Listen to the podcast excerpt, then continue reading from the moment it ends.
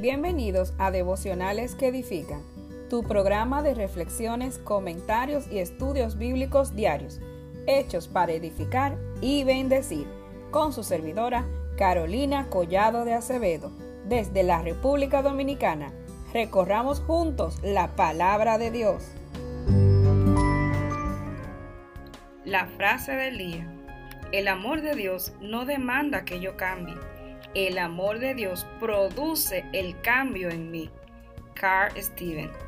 Bienvenidos a una nueva serie titulada Hombres Ejemplares, donde estaremos conociendo más de cerca personajes masculinos de la Biblia y aprendiendo de ellos, quienes eran, lo que hicieron y así poder seguir su ejemplo.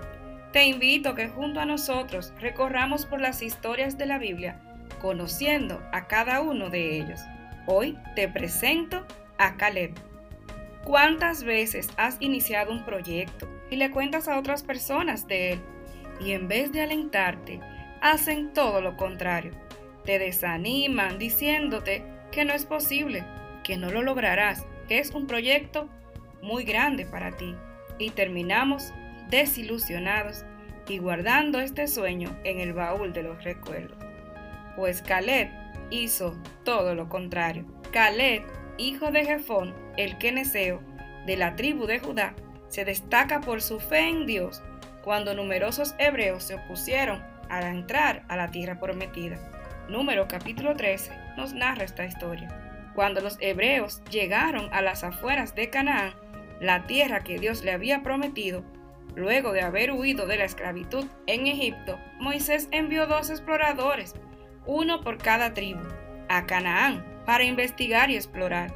Diez de los espías regresaron, explicaron que sería imposible tomar el control de esa tierra y que allí vivían gigantes que aniquilarían el ejército hebreo.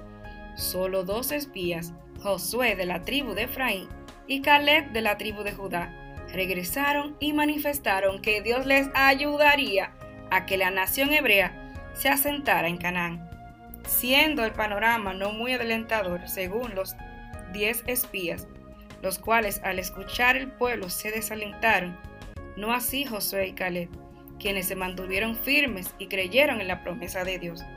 A pesar de las voces negativas, ellos pudieron ver lo bueno y las bendiciones que iban a venir. Así pasa con nosotros. Este mundo querrá arroparnos, hacernos creer que no valemos nada, que dejemos de crecer y de luchar por lo que creemos. Pero sabes, ahí es cuando debemos ver como Caleb, levantarnos y clamar a una voz, reconocer que Dios está a tu lado y que lo que hoy no puedes ver, Dios ya lo vio más allá. Y si Él está contigo, nadie contra ti.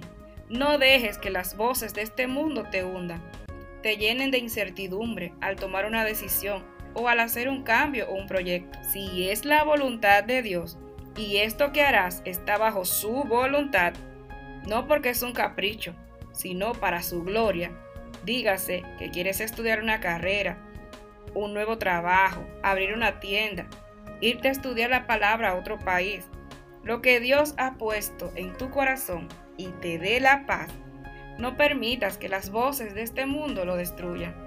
Ve más allá de las murallas. Y ojo, no para cumplir tus caprichos, sino que lo que anheles hacer sea bajo la voluntad de Dios, para su gloria y edificación de los demás. Vosotros sois la luz del mundo, una ciudad asentada sobre un monte, no se puede esconder, ni se enciende una luz y se pone debajo de un almud, sino sobre el candelero, y alumbra a todos los que están en casa. Así alumbre vuestra luz delante de los hombres, para que vean vuestras buenas obras y glorifiquen a vuestro Padre que está en el cielo. En medio de un mundo lleno de oscuridad, sé tú la luz que los alumbre. Sé tú la luz de Cristo. Así como Josué y Caleb, que tuvieron fe en Dios y en sus promesas, que nosotros podamos confiar en su palabra y depender totalmente de Dios.